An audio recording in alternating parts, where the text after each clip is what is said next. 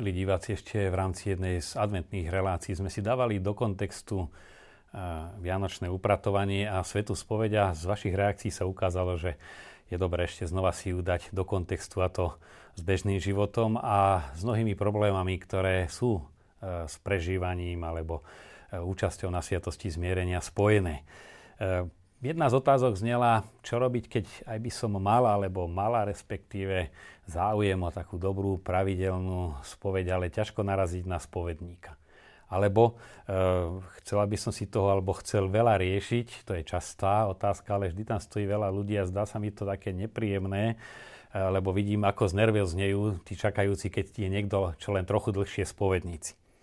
No tu by som povedal, že naozaj je to v istom zmysle začarovaný kruh, najmä vo väčších mestách, kde e, ľudia chodia na spoveď do rôznych kostolov, alebo v tom istom kostole sa striedajú rôzni spovedníci, čo stiažuje aj kajúcníkom, aj spovedníkom celú situáciu. Pretože ak človek e, kajúcník, teda ten, čo prichádza na spoveď, kňazovi vyrozpráva celú situáciu a na to je dobré neraz si aj dohodnúť také osobitné stretnutie, keď sa dá, a potom už sa len k nej vracia a v rámci ďalšej spovede len povie tak v tej a v tej veci, v tom probléme som skúšal to, čo ste mi poradili, tak toto fungovalo, tak toto nefungovalo, alebo napriek tomu to nič nedáva, tak veľmi rýchle sa môže ísť k veci a zase kňaz môže povedať, tak skús to takto, alebo skúsme sa takto posunúť.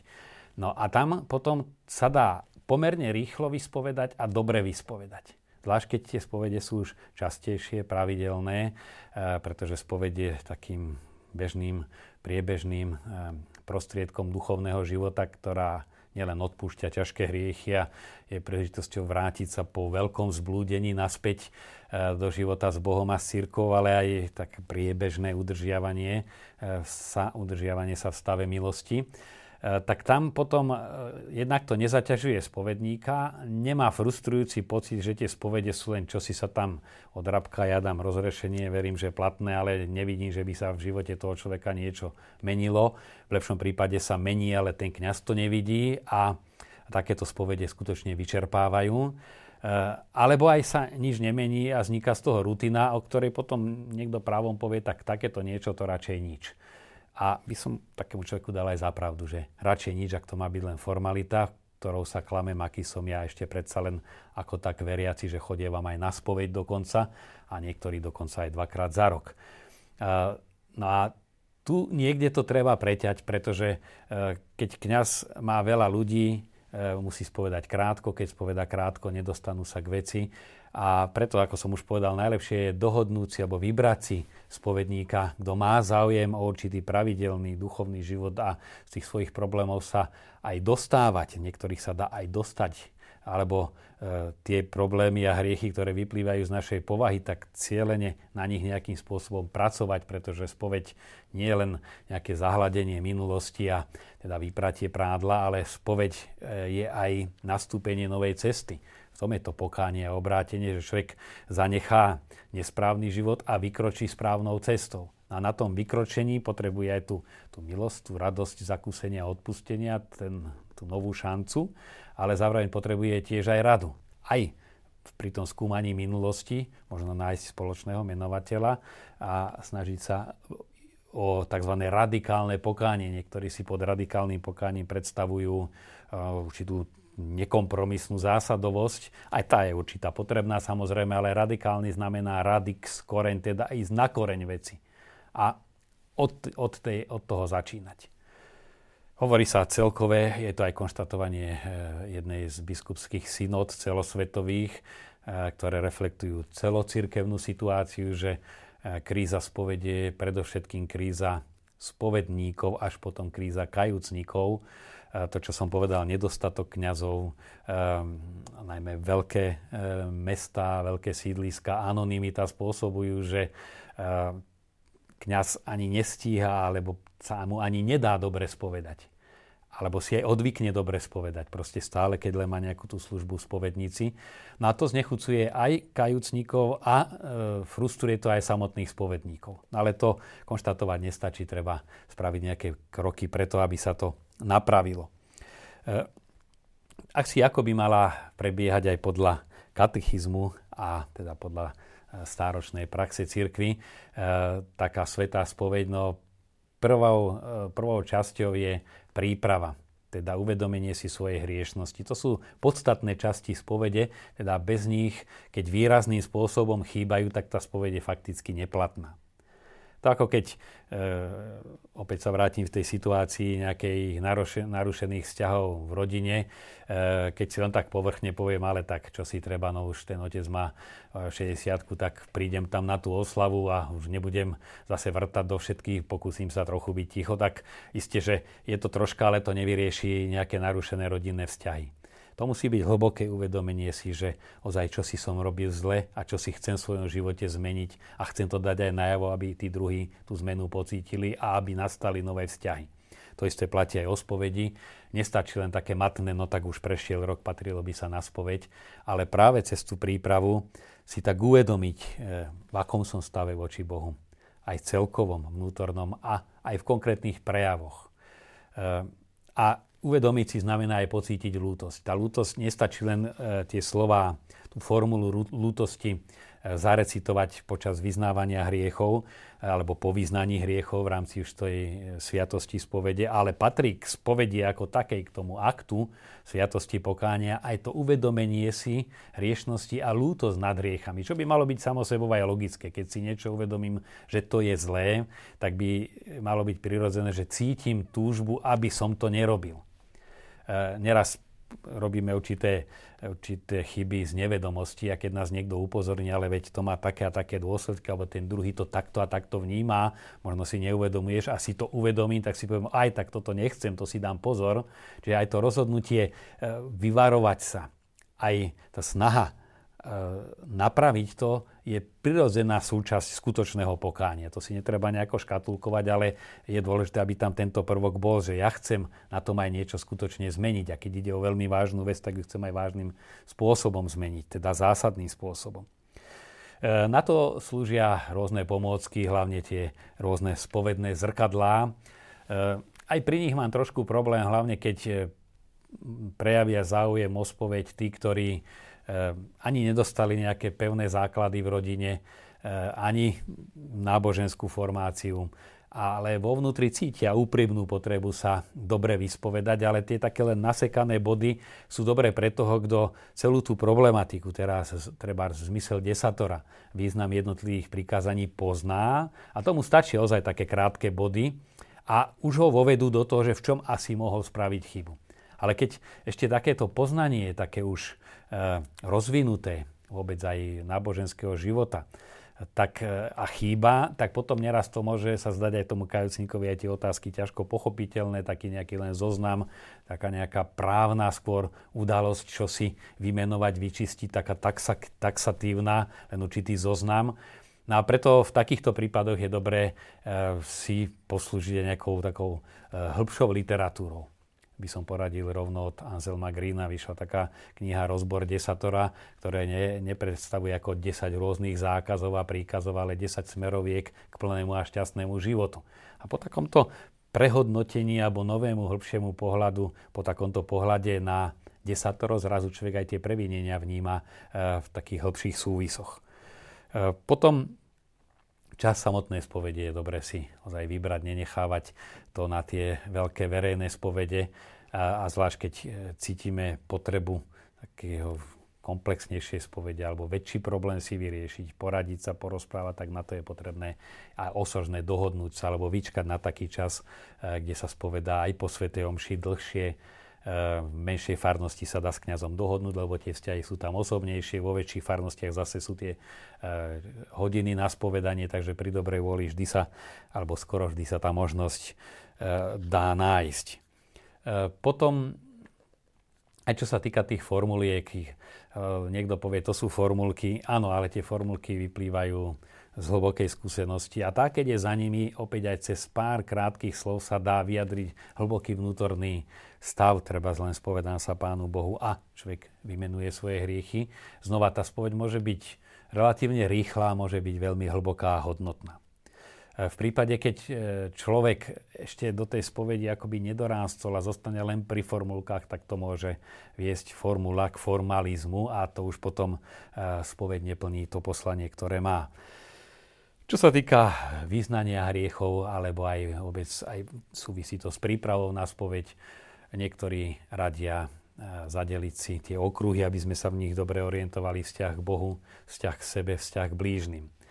Eh, veľmi dobre je aj podľa eh, desatora Božích prikázaní, pretože tie pokrývajú fakticky celú škálu nielen našich previnení, ale aj našich úloh, v čom a ako sa máme chovať, pretože každé prikázanie má stránku negatívnu, že nám niečo zakazuje alebo vyhlasuje za hriech, ale má aj pozitívnu, čiže konať opak hriechu, čiže konať dobro v určitej stránke, čiže nielen nie, nehnevať rodičov, ale aj poslúchať rodičov, štvrté prikázanie. Alebo ono platí aj pre rodičov, čiže nielen nezanedbávať deti, ale snažiť sa ich aj správnym spôsobom vychovávať a nachádzať si pre ne čas. Čiže to desatoro nie je len e, upratanie si priestupkov, ale život podľa desatora znamená predovšetkým kráčanie dopredu.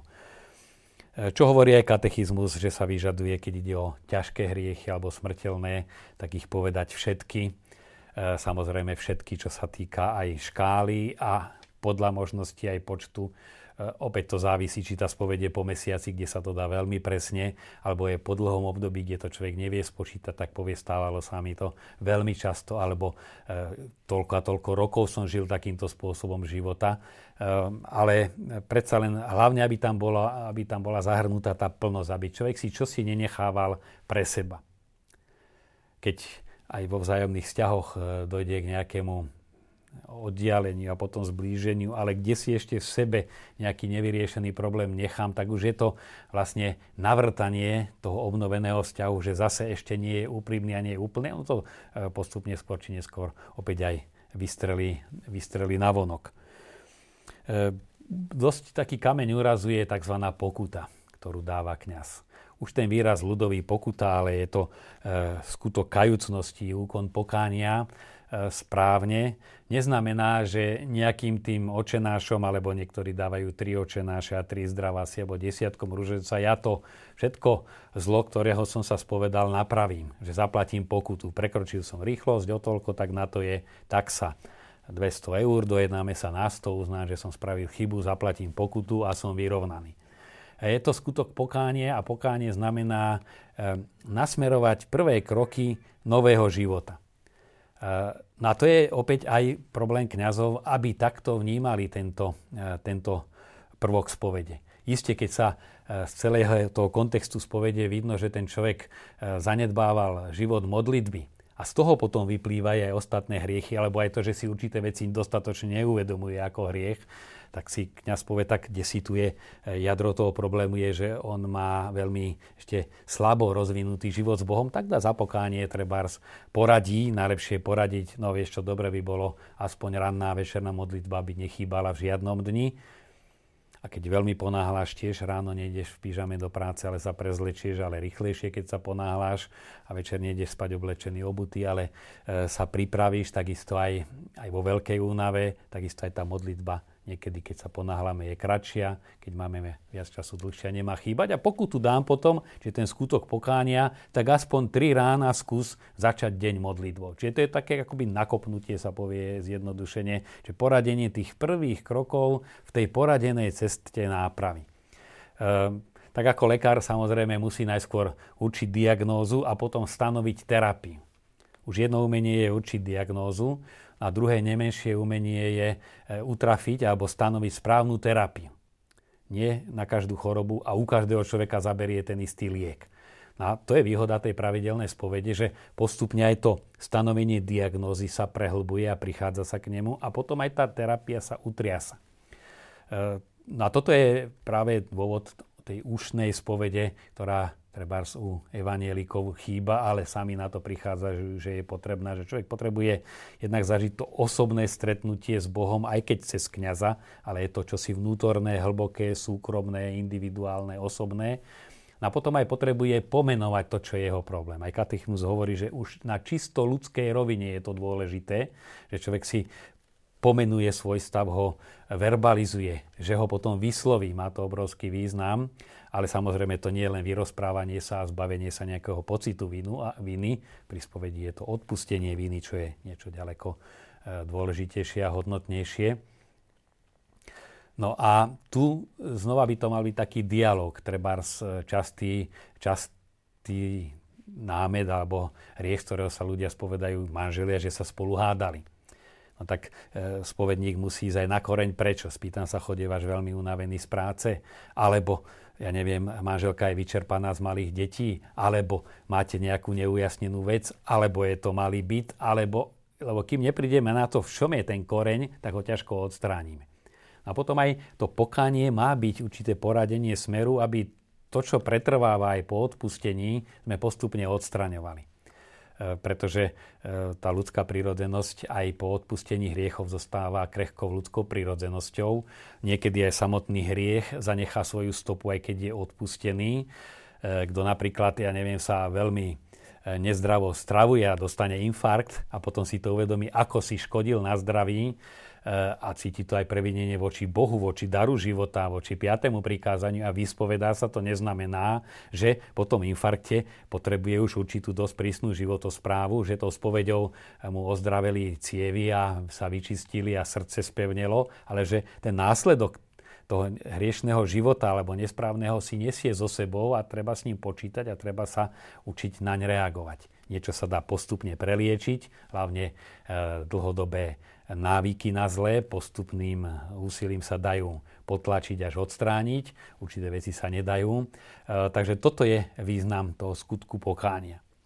A na ten je dobré pamätať, a mal by byť aj konkrétny, lebo tie prvé kroky, aby to človeka naštartovalo, aby nešiel s takým všeobecným odteraz zmením všetko a budem vo všetkom lepší, e, ale aby to bolo ozaj niečo cielené a aby to bolo zaznamenanie postupu. No a samozrejme, keď opakujem aj v tomto je to výhoda, tie spovede sú pravidelné, tak sa tie kročiky aj upresňujú, aj sa človek posúva, rastie. No a vtedy je to radosť. Pre kajúcnika to zakúsenie jednak toho daru odpustenia a potom aj zakúsenie, že predsa len sa hýbeme dopredu a život sa stáva lepším, stáva, stáva sa krajším a aj to spojenie s Bohom, ktoré spoveď má oživiť, očistiť, prehlbiť, tak sa prejavuje. E, tak ako e, niekedy pri upratovaní treba robiť veľké upratovanie, ale niekedy stačí aj treba z obrazu alebo z nábytku len zotrieť trošku prach, ktorý tam napadal, povieme si malé e, milimetríky prachu nič nemenia a predsa len menia, keď ich je veľa.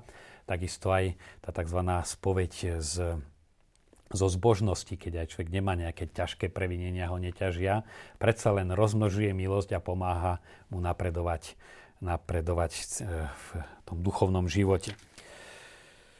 Čo by som ešte rád pripomenul k tejto téme je mm, možnosť, ktorá sa na Slovensku málo používa a to je aj spoločné slávenie sviatosti zmierenia, najmä pred veľkými sviatkami. E, ja som to zažil prvýkrát v Južnej Amerike, e, kde som bol na takejto e, teda na takomto slávení sviatosti zmierenia. Prebiehalo asi tak, že bola kaplnka pomerne veľká, plná ľudí. Vpredu sedelo viacero kňazov, nejakých 5-6 a e, e, jednak tam prebiehali kajúce modlitby, potom katecheta prechádzal spýtovanie svedomia aj s určitým vysvetlením a keď kajúcník zacítil, že a teraz prichádza tá chvíľa milosti pre mňa, už to cítim, že áno, treba sa ísť povedať, tak vtedy vyšiel a teda sa vyspovedal. E, to bola určitá aj tá atmosféra pokánia, viac sa tam prežívalo to, že hriechom sa previnujeme aj voci spoločenstvu, voči bratom a sestrám. A naozaj aj tá, ten efekt, že kňazi spovedali, ale zároveň prebiehala miesto len čakania v rade a niekedy nervózneho, že z hriechov sa ideme spovedať a ďalšie páchame už to nervozitou a posudzovaním ľudí, ktorí sú spovedníci, tak ten čas bol využitý. Že to bolo aj duchovne, aj katecheticky veľmi dobre využitý čas, takže je to osožný podnet možno, aby sme vedeli, že aj takáto možnosť existuje. Takže toľko, milí poslucháči, čo sa týka sviatosti zmierenia. Ak budete mať ešte ďalšie otázky, e, samozrejme stále naša relácia, ktorou sa snažíme dávať do kontextu rôzne témy, či už spoločenské, alebo e, církevné udalosti v cirkvi, ale aj tieto otázky duchovného života dávať ich do toho kontextu s bežným životom. Myslím si, že je osožné, svedčia o tom vaše reakcie, takže vás znova pozbudzujem posielať ich na, e, aj mailom na adresu v kontexte zavináč tvlux.sk alebo si nájdete samozrejme aj na internete alebo inou cestou ďalšiu možnosť, či už aj napísať list, ktorý nemáte internet, alebo e, iným spôsobom nás kontaktovať, ale verím, že e, takto naša spoločná relácia, rády volám spoločnou, lebo ju spolu tvoríme, e, bude sa rozvíjať a bude vám osožná. Prajem vám všetko dobré.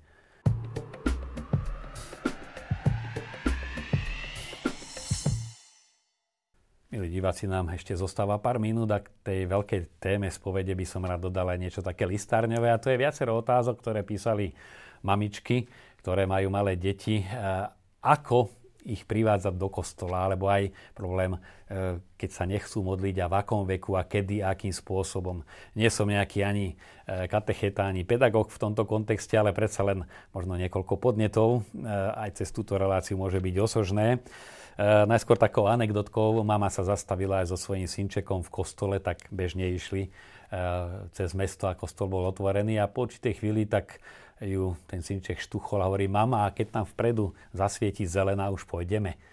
Mm, myslím si, že to dobre vyjadruje e, jeden e, skutočne veľký problém a to je, že nám dospelým plinie čas inak ako deťom. Neraz veľmi rýchlo. Taký čas, pri ktorom dieťaťu e, tá istá doba, ktorá nám ubehne, trvá veľmi dlho. Dieťa vníma intenzívne, pre dieťa niekedy 5 minút je veľmi jednak intenzívna doba, zvlášť keď je v prostredí, na ktoré nie je zvyknuté, kde sú noví ľudia, treba taká sveta omša, množstvo vnemov, ktoré ho zaplavia, ono ich nasáva a tým pádom 5 minút je obrovský zážitok, ale prichádza aj únava.